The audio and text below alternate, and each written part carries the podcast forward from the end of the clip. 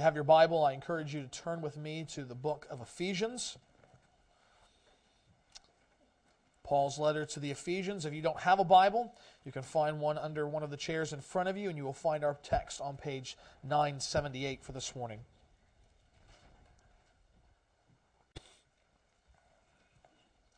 Ephesians chapter 4.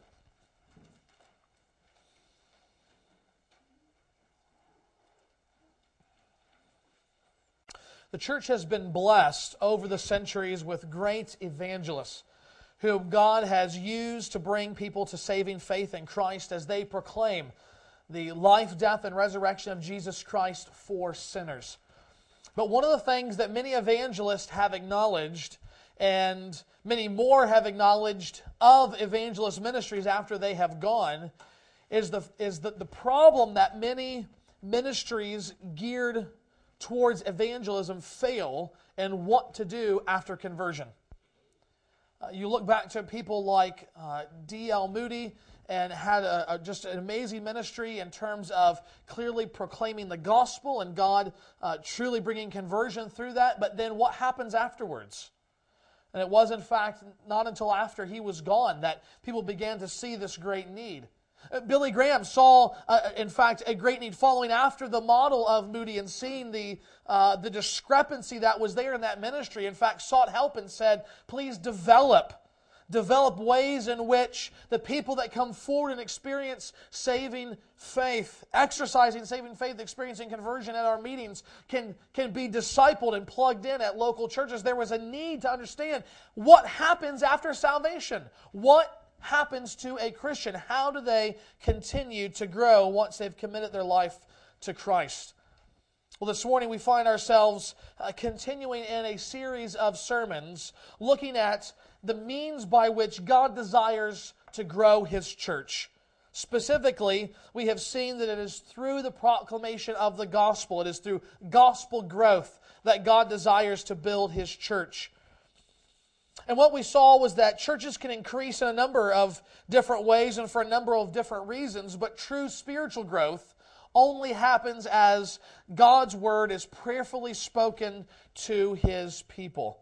Last week we saw how this cycle begins through evangelism, through this initial proclamation of the gospel, whereby God, by his Spirit, shines into the hearts of unbelievers his saving light that they might truly see the glory of Christ and trust him as their Savior, following him as Lord. That is how gospel growth begins. But where do you go from there? How do you continue to experience growth as a Christian? What is the means by which his disciples mature? And the answer that comes to us from the Bible is that disciples are grown the same way they are made by the prayerful speaking of God's word. In fact, it, is, it should be pretty clear that this church believes that if you stop and consider our time together in all of our different gatherings. If you were here uh, about an hour and a half ago, two hours ago, then you would have been in part of a class where a teacher provided instruction and facilitated discussion on God's Word. We come now to the service where we have prayed, we have sung God's praises, and yet the whole service is designed to build and culminate in this event where the Word of God is proclaimed and explained to God's people. Then we gather together in Sunday evenings in more informal settings, in homes with food and conversation, and yet the focus of that time whether it's through the Bible directly or whether it's through a book helping us understand the Bible, is the, the, the speaking of, the learning about, the discussion of God's Word and its application to our lives. Finally, in our regular schedule of meetings, if you were to come on Wednesday nights for our prayer service, you would understand that before we talk to God, we let Him talk to us and we look back to the passage that we looked at on Sunday morning and we think back through its, its major themes, we seek to apply it more deeply to our lives, and then based upon what God has told us through His Word, we then pray those things first to God before we bring the things that we are concerned about from Him. Are you seeing a pattern here? From beginning to end, this church is built around, and, and I'm glad for that, around God's Word. Hearing it read, hearing it explained, and hopefully seeing it applied to our hearts that we might grow. That is the pattern that emerges from the scriptures that in order for God's people to be encouraged in their growth, the word of God must be spoken and explained to us. Now, I use, specifically me personally, I use the word encourage a lot. Have you noticed that? Some other people have, have picked up on some of my other little verbal uh, nuances and phrases and written me about them a little bit in community groups, and everybody has those things. But one of the words that I frankly default to is the word encourage or encouragement. It's because it is a very powerful, if you understand it, it's a very powerful biblical term. But the question is, how does encouragement and gospel growth relate? What is, how, what is encouragement? I throw the term around. Have I ever defined it? Have you figured out what it means? Have you seen it over and over again as it appears in the New Testament and, and come to understand what encouragement is? Is it really as important as I make it sound to be? And if it is, how do we do it? How do we actually encourage one another? Well, those are all the things that we want to see this morning as we look to God's Word. We want to do so understanding how encouragement is supposed to be an essential part of the gospel growth process in our lives as God's people. And one of the passages that speaks most clearly to this is found in Ephesians chapter 4. Here uh, are verses that we're going to look at, verses uh, 15 and 16, they come in the midst of Paul explaining how God has designed his church and how he has given gifts and leadership, and yet how everyone is meant to be a part of the growth and ministry of the church. And we'll come back to look at the earlier verses in this chapter in a week or two, but here the focus is on the mutual encouragement that comes as God's people are speaking God's word to one another. Follow along as I read Ephesians chapter 4 beginning at verse 15.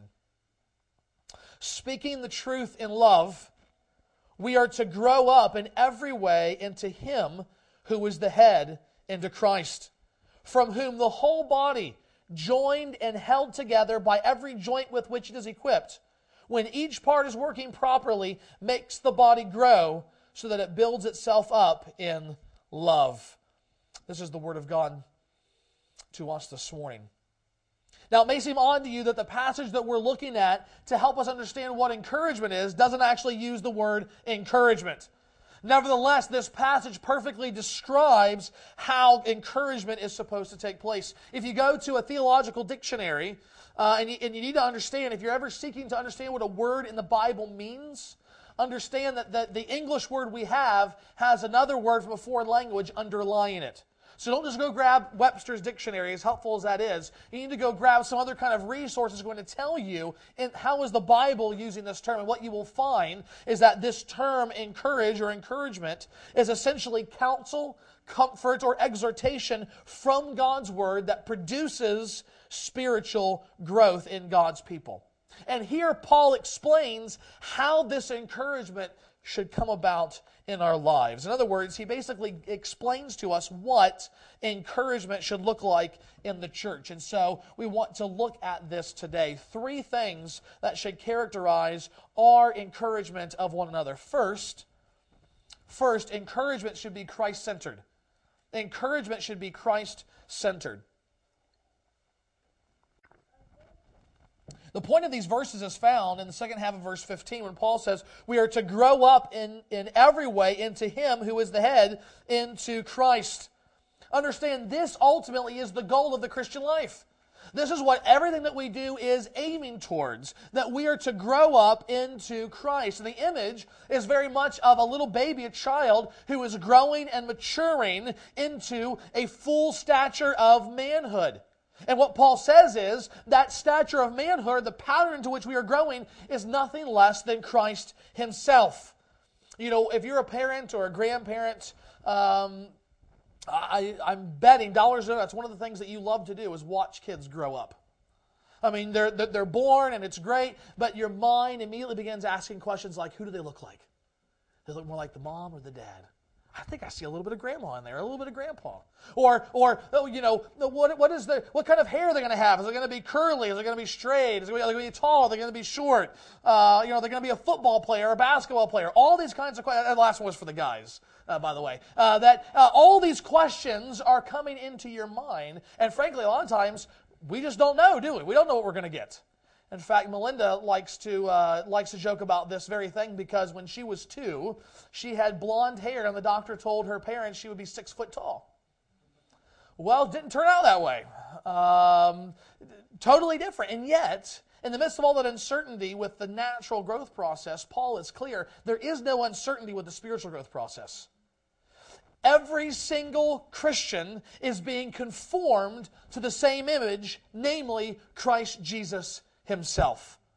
There is no wondering, there is no confusion, there is a specific pattern into which God is shaping us. And Paul not only says that here, he makes it explicit in Romans chapter 8 as well. He says, Those whom God foreknew, he also predestined to be conformed to the image of his Son.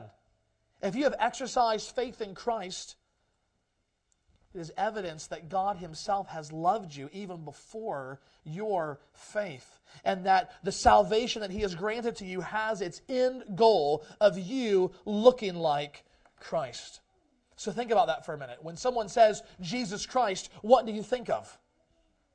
Well, probably his death and resurrection. I'm, guessing that would be the first thing that would likely come to our mind. But how often do you think of what the Puritans used to call the glory of Christ? In other words, the fullness of his character, his very being.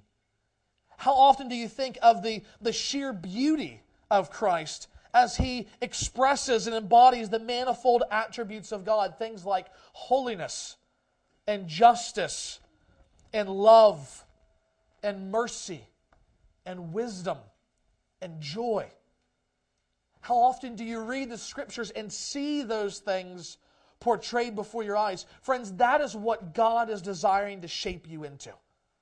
He is desiring to, to shape and conform and mold and grow you up in your faith until you bear the undeniable stamp of Christ Himself on your very soul.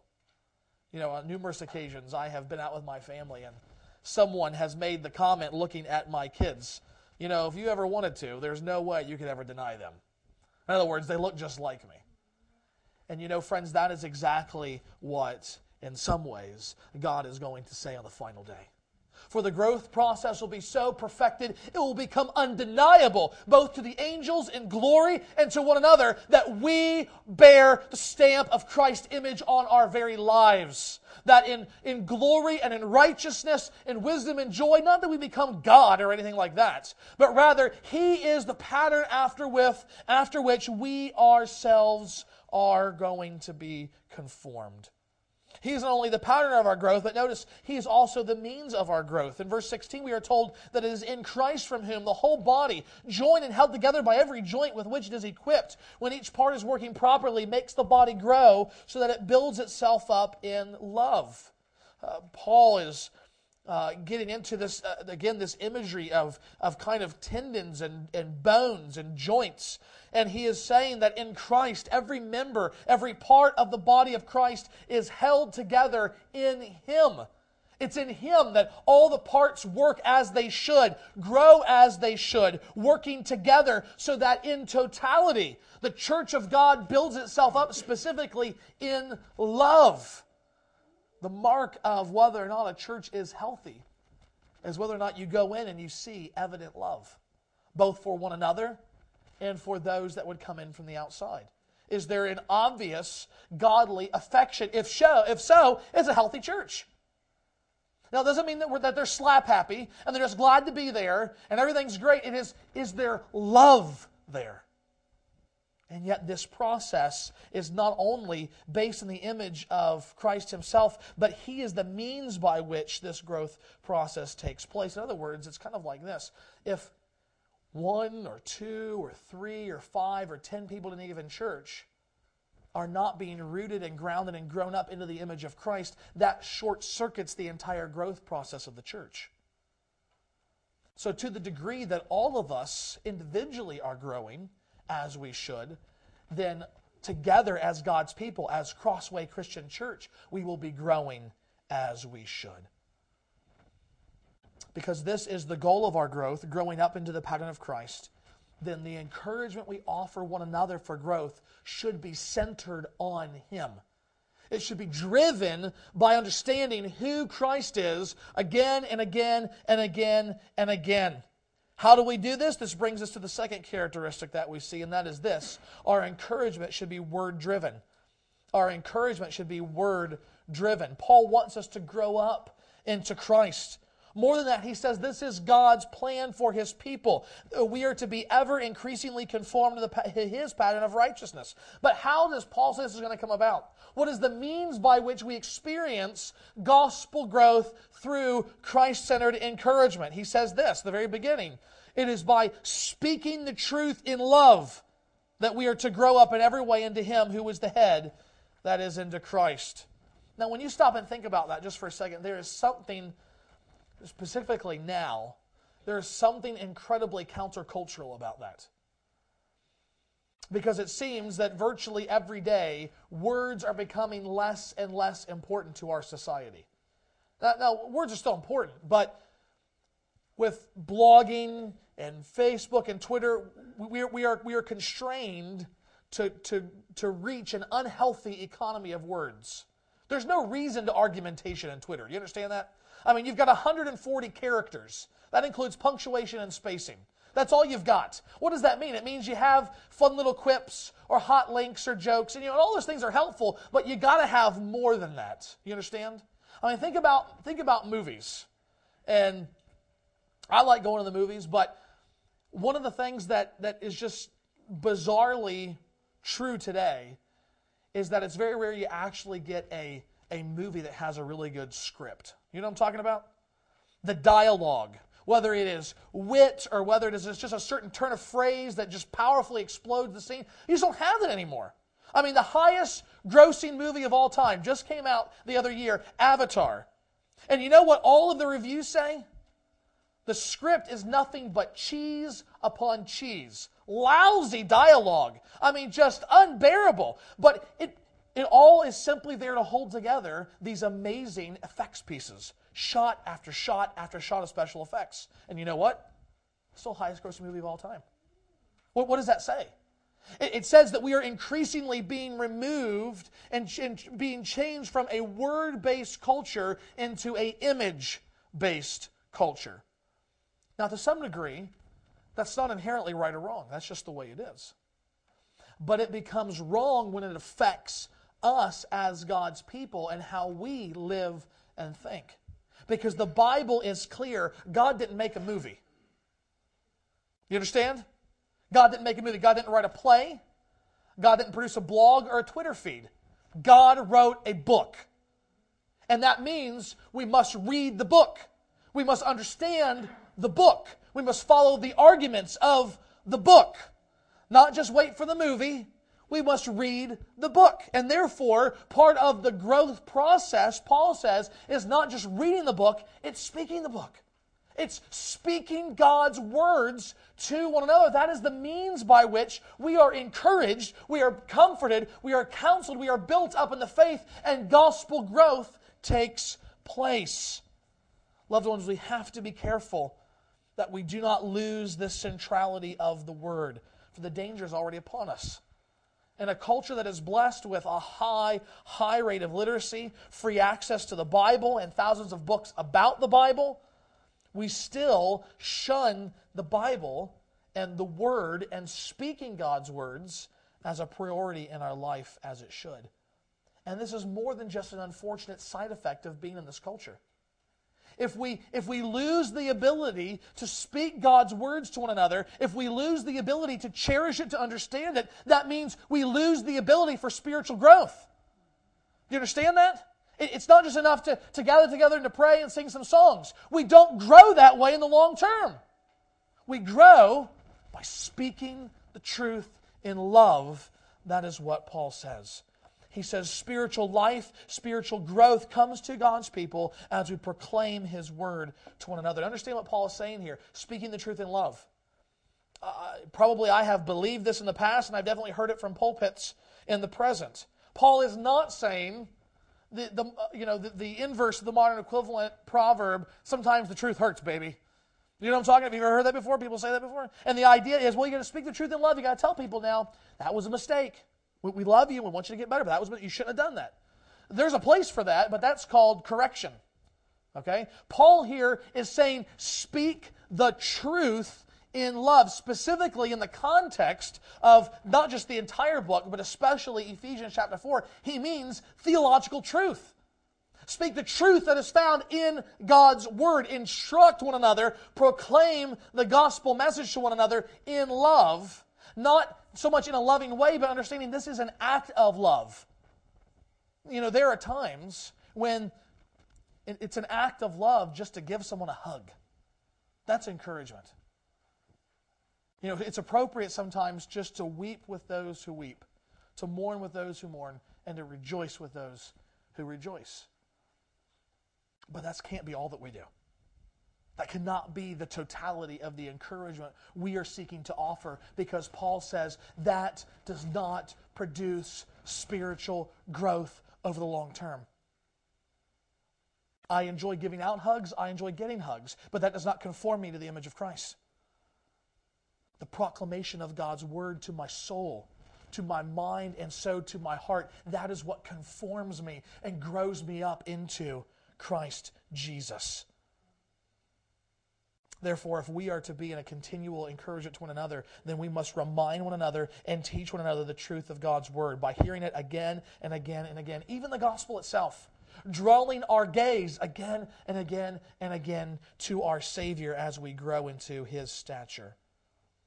Now, implicit in what we've said, but we now need to make it explicit, is that all this takes place in the context of the community of faith. So, the third and final characteristic we need to understand is this encouragement should be community focused. Encouragement should be community focused. Paul says, speaking the truth in love, we are to grow up in every way into Him who is the head, into Christ, from whom the whole body, joined and held together by every joint with which it is equipped, when each part is working properly, makes the body grow so that it builds itself up in love. Paul even includes himself here. We are to grow up, he says. In other words, each part of the body of Christ has a role in making the whole body mature, speaking the word of God to each other. Mark this well. Individuals make up the church, and individuals need to be growing. But the effect of individuals growing is that the whole grows. I know it's America, and we talk about, you know, my rights and my freedoms and individuality, and our whole culture is based on that. But we have to break out of that and understand the Bible is much more concerned with the community, with the whole, than the individual. Again, don't make me say, well, it's not important if I grow in Christ. Absolutely, it's important. But understand, it's partly important because you make up the people of God. And as you are maturing, as you are growing, then the entirety of God's people grow and mature. I was listening to uh, a pastor out of Washington, D.C., Mark Dever, one time talking about uh, being with another student at a church as they were pursuing uh, one of his many degrees. I don't even know where he was at. Uh, could have been in, in uh, England for the time he was doing his PhD. But uh, he noticed his friends, other student, would come in right before the sermon. He would hear the sermon, and then he would leave as soon as the sermon was done. And one time, Mark said, You know, why don't you get involved? Why don't you come earlier for Bible study? Why don't you stay and, and fellowship and talk with people? Why don't you get more involved in these things? And he said, Well, I just find that, you know, uh, I would just be, be slowed down in my growth process. I'd be slowed down in my maturing if I, if I hung around with all those people who were so much more immature than me. You know Mark said? He said, Yeah, you're probably right, but you ever think you might speed them up a little? I mean, I mean, let, us face it. We are all at different levels of maturity, right? Some of us are, are farther ahead than natural. Most of us are probably not nearly as far along as we should be. And yet, it's when we come together that there is mutual growth and encouragement that takes place. It is all of us helping one another to advance in our knowledge and understanding of God, in our love of God, and in our conformity to Christ Jesus. That is what Paul is driving at here. But consider some other passages that speak to this. In 1 Thessalonians chapter 4, Paul is reminding the Christians in Thessalonica of the truth of the resurrection of God's people after the pattern of the resurrection of Christ. They've been concerned about this, they've been worried about this, and he writes to them this, this theology. And then in verse 18, he says, Therefore, encourage one another with these words. So, how is Paul saying encouragement takes place? He says, Take the very words that I've just instructed you with, take the theology of the resurrection of the believer in Christ, and proclaim them to one another. Encourage one another by reminding them of this truth. In Colossians chapter 3, Paul says, Let the word of Christ dwell in you richly, teaching and admonishing one another in all wisdom, singing psalms and hymns and spiritual songs with thankfulness in your hearts to God. And whatever you do, in word or deed, do everything in the name of the Lord Jesus, giving thanks to God the Father through him. Paul says, in the context of gathered worship, a meeting like this, the word of Christ is supposed to dwell richly in us and as it is dwelling richly in us, it is then supposed to come richly out of us in admonition and wisdom toward one another as we teach one another. And notice what he says this even happens as we sing. Now, some of you admonish me and encourage me when you sing, and some of you don't admonish me and encourage you when you sing. And let me tell you, it has nothing to do with how well you sing. I had this guy, and he might listen to this, so I won't tell you his name, but we went, we, we were in seminary together. And I would, and this guy was, I mean, he had to have been one of the sweetest, most joyful Christians I have ever met in my life. He was just a great guy. But he could not carry a tune in a proverbial bucket. But that didn't stop him from worshiping God.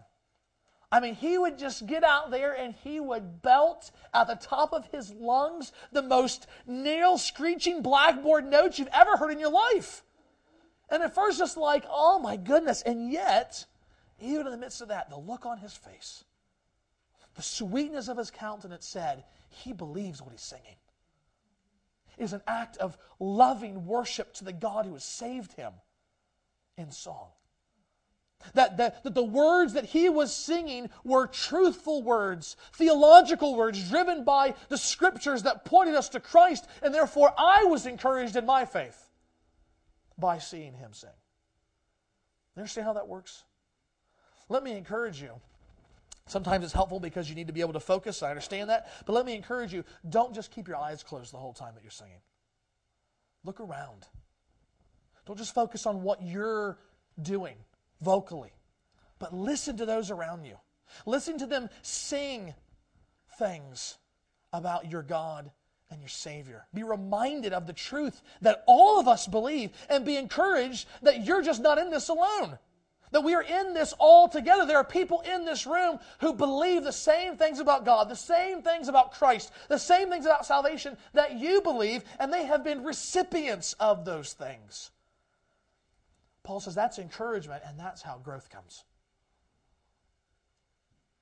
I know it doesn't seem very manly to sing, guys. But consider Moses sang. David, the man whose hands were so stained with the blood of war he was not allowed to build the temple, sang, profoundly sang, wrote songs about singing. Consider even in church history, not only did Jesus sing with his disciples before he went to the cross, but you have people like the Scottish Covenanters who believed that it was King Jesus who stood as head of the church, not the King of England, and were willing to die for it. And as they were preparing the lines of battle to try and defend their families against soldiers, they would in fact sing hymns to rouse themselves into faith for battle, to fight for Jesus. It may not seem all that manly, but let me tell you, it is the height of manliness. To be conformed to the image of our Savior, who himself proclaimed the praises of his heavenly Father before other people. And in doing so, you will encourage those around you, perhaps even your own wife and children. Let's think about Hebrews 10, one last passage. The author reminds them halfway through of the gospel of Jesus Christ, he brings assurance to them of their salvation. And he says, based upon the gospel, do this and do this and do this. And one of the last things he says is this in verse 24 Let us consider how to stir up one another to love and good works, not neglecting to meet together, as is the habit of some, but encouraging one another, and all the more as you see the day drawing near. Understand that your very presence is an encouragement to people because, again, it says you're showing up, hearing the word, and at the very least, you're here because you think there's something to be gained by this act. Some of you may be scared enough to pray in public, but do you understand that if you just showed up on Wednesday night, it would be an encouragement to those around you? Because you are implicitly saying God is a God who deserves not only to be praised, but He is a God who deserves to have our requests come to Him because it shows our dependence upon Him. It is the very continual gathering together in a Christ centered, word driven way by which we are meant to build one another up and encourage one another in our faith, even to stir one another up to loving more and to doing the kind of good deeds that God prepared beforehand for us to do. I hope you're beginning to get the, the clarity of the line of Scripture that says this is the means by which God's people are encouraged and built up and grown in the image of Christ. It's by speaking and hearing the Word of God proclaimed. So the question is then, for the next few minutes, what do we do about this? If that is true, that growth in Christ comes as we encourage one another with God's Word, then how do we form a plan for growth? Let me suggest a few ways that you should be seeking to receive and provide encouragement for gospel growth. First of all, you have to know the word to share the word. In order to be able to encourage someone, you've got to have something to encourage with. I'm not saying be a Bible scholar. I'm not saying have the book memorized. I'm not even saying have Philippians memorized. What I'm saying is simply read the Bible and walk away with something that encourages your heart that you can share with someone else. Drop, drop the anchor deep so that you're never far from what God is saying. Then, beyond that, let me encourage you to start encouraging other people uh, by beginning at home. Husbands, wives, spend time together looking at God's Word. Read a few verses, read a chapter, either together or by yourselves, and then come together and say, Here's what I read, and here's what I thought about it, and here's what it meant to me. And here's maybe even how I think I need to grow. And maybe, I know this is a big step, husbands, but let's not be red green here. Maybe actually confess sin to your wife that you're not loving her the way that you should. And vice versa, wives to husbands. Start there, but then don't end there. Go on to your family. Some of you have children still at home, some of you have grandchildren. It only takes 15 minutes to read them a Bible story and tell them, here's why we should love God because of what He tells us in this story, who He is, and what He's done for us. Maybe you're encouraging faith in your children. Maybe you'll see God bring faith to them for the first time. And it'll be through that in that that proclamation of the gospel again and again that God saves your children even through that. But then start thinking about others in the church. How can you encourage your Bible study teacher? How can you encourage your community group leader? Well, it goes back to the first thing. Have something to say. I mean, even if you don't read the book, read a couple of the Bible verses in the book. You know, you know what I'm saying? Ha- have something that shows, you know what, I, I, I, I'm here and I want to be an encouragement to you. There is nothing more discouraging for a teacher to say, what, okay, uh, hopefully you read, what does verse 3 mean, and just hear crickets chirping. Because that doesn't just mean they didn't read. To the godly teacher, it means they didn't care enough about their own soul, the souls of others, and the God who saved them to read a few verses out of his book this week. That's what that means to the teacher. Now, maybe that was not your thought process, but ultimately, priority says that's true. That's just the way it is. But it doesn't need to be that way. Take open the book, experience encouragement, and turn that back around to encourage other people as well. But what about beyond the formal gatherings of us together. Let me encourage you find somebody that needs to be encouraged. Perhaps you're looking, you're noticing someone, and they seem to be an immature Christian. Look, lady, you're looking across the aisle and you see another lady, and you say, you know what? I think they could use some encouragement. Say, hey, let's get together. Let's read the Bible every other week for the next three months, and let's see what happens. Guys, the same thing. You see someone who is, who is young in the faith or immature, and you say, hey, I want to encourage that guy. Perhaps it's somebody not even in this church. Perhaps it's someone at work. Maybe, maybe you know they're lost. And you say, hey, let's sit down. Let's, you know, um, you ever thought about who Jesus is? Do you want to know who Jesus is? Let's sit down and read the Gospel of Mark. Then we'll take one, one lunch break once a week, or maybe every other week, and we'll just read the Gospel of Mark and we'll see who Jesus is. And then you can decide whether or not you'll follow him like I have. Maybe you sit back and you acknowledge, I'm immature. I don't know what I'm doing. Maybe you're a parent and you say, I don't know how I'm supposed to parent the way God wants me to. You find another couple who has been there and done that, perhaps are in the midst of it, and you think they look like they're doing it right. They're not perfect, but they seem to know something I don't know. You say, Hey, will you encourage me? Can we get together and can we read God's word and can we pray and talk about it? And, and, and can you help bring me along? You see, what this means is gospel growth, as we'll talk more about later, is not dependent upon Pastor Joe or Pastor Richard or Pastor John. It's not dependent upon a community group leader. It's not dependent upon a Sunday school leader. It's dependent upon all of us working together, every part, joining it together as Christ desires us to be, either giving or receiving, probably both, encouragement by speaking God's words to one another.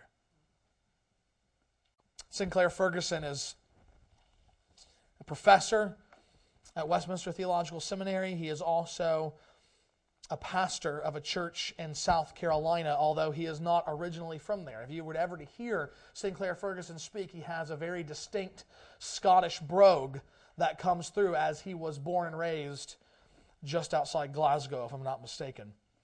And one of the things he says he loves to do, now being a transplanted Scot living in uh, the South, particularly as he is making a hospital visit to begin chatting with someone in the elevator. And what will invariably happen is perhaps even as he's stepping out to say, You know, you have an accent. Where are you from? And with that thick Scottish brogue, he loves to say a twinkle in his eye, Charleston, South Carolina. to which they're going, What? There's a distinct accent to his voice, and I wonder, I wonder if God would not be pleased if there would be a distinct accent to our voice and our words as we talk. That they would not so much be known for any accent of any particular ethnic region of this world, but they would be known because there's always an accent of encouragement. As we are sharing a verse, as we're speaking God's words to one another, seeking to build one another up, that we might grow into a greater conformity, a greater image of Jesus Christ Himself. Let's pray. Father, you have called us as individuals to faith. But Father, you have not called us to live alone in that faith. God, you have called us to live together as a part of your people, the church. And Father, the way in which we continue to grow is to be exposed to your word. Father, certainly privately, at home, in the car, God, as we are listening to or reading your word, God, growth and intimacy comes. But Father, you have also ordained that we are to hasten that growth, that we are to speed it along, that we are to bring it to its fullness by encouraging one another with your word. God, I pray that we would worry less about what people would think of us if we don't know all the answers.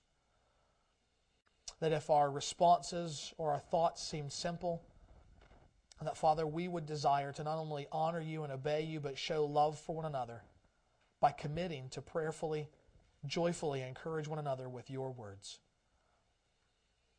God, for that to happen, we pray that you would speak first to us, that you would so convince us of the truth of what Paul has said, that to do otherwise it would be unthinkable. God, free us from fear or hesitancy, hesitancy in this by reminding us that we are your children. That our sins have been covered through the blood of Christ and we stand faultless before your throne. Therefore, God, we need not fear anything because we are right with you.